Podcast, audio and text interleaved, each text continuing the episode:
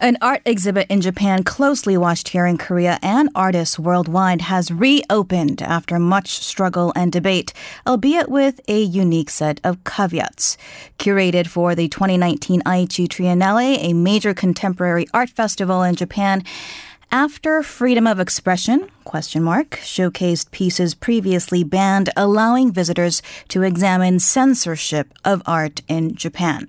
Among the pieces on view, as you just heard, statue of a girl of peace, capturing the so-called comfort woman, a seated life-size girl sporting short hair and a bird perched on her shoulder. The girl was enough to incite a firestorm of response. The sideline event quickly became headline news when organizers closed the exhibit exhibit after just three days, citing security reasons. Critics called the move censorship. And now it's reopened for the final week of the Triennale. Let's get a closer view with Joseph Essertier, an associate professor at the Nagoya Institute of Technology, who also was a campaigner for the return of this statue to the festival. Professor Essertier, welcome to the show. Hello, thank you. Good to have you. So the exhibition, like I just said, is called After Freedom of Expression question mark. Uh, set the stage for us, if you will. What exactly was on display in this exhibition? Actually, the Japanese title of the exhibit is the Lack of Freedom of Expression Exhibit Part mm. 2 and I don't know why the English title is different from the Japanese title. But anyway, um, the goal uh, was to convey to people the fact that all these artworks have been censored before, and uh, most of them express some kind of message that is critical of the militarism of the Empire of Japan. Mm-hmm.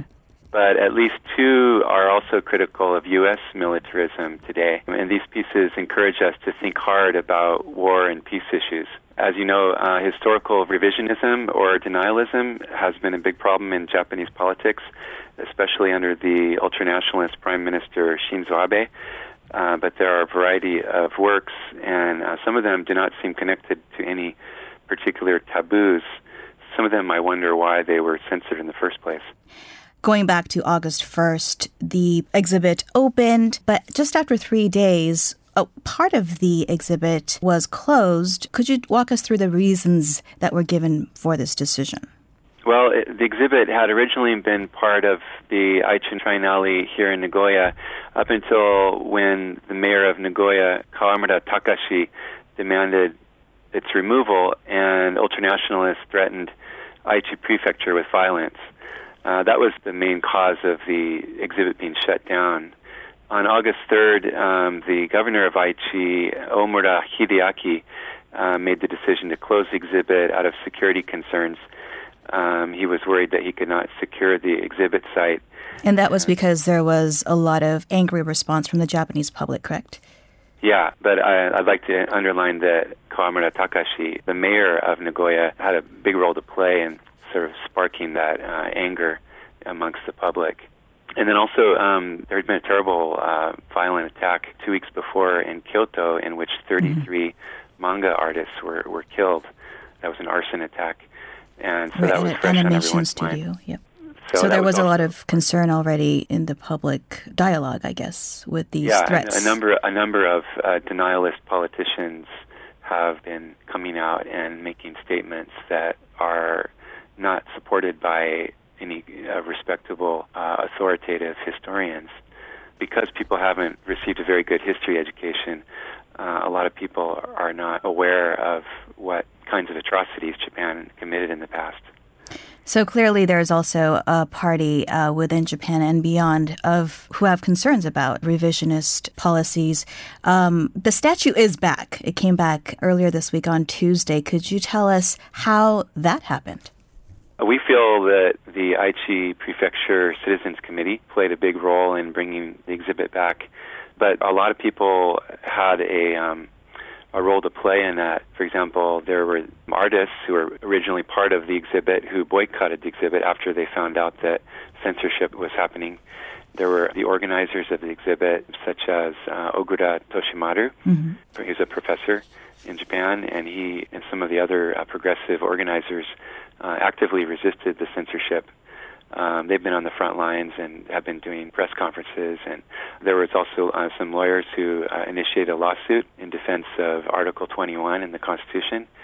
Uh, and so there was a lot of different types of groups of people were contributed to the success of what I would call uh, actually a partial victory, because not all of our demands have been met. And what are your other demands?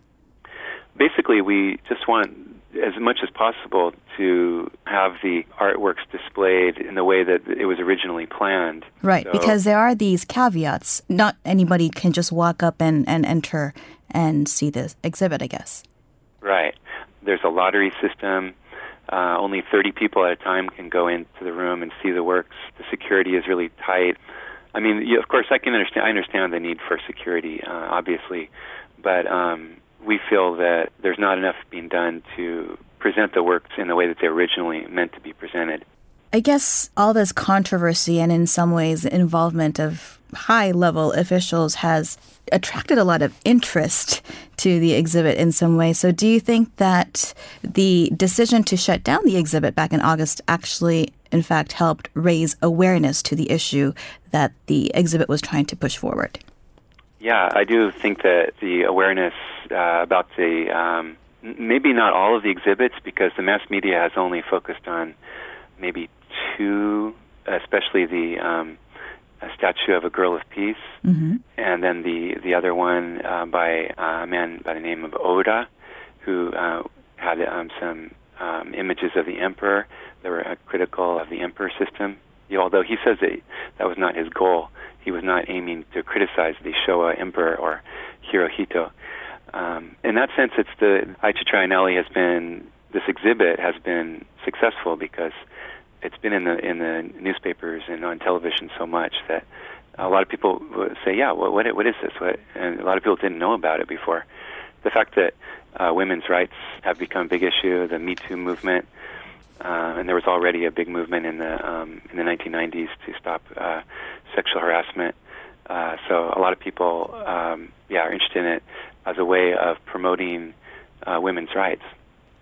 Well, certainly uh, one of the roles of art is to inspire conversation um, on issues that we don't think about on a day to day basis. So, in that sense, I think it's really opened up a lot of dialogue, um, at least among individuals.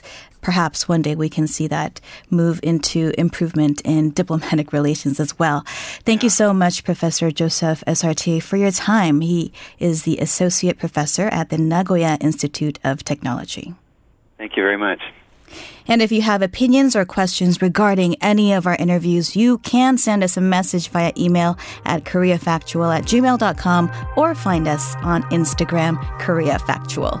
We will be right back with more facts and perspective.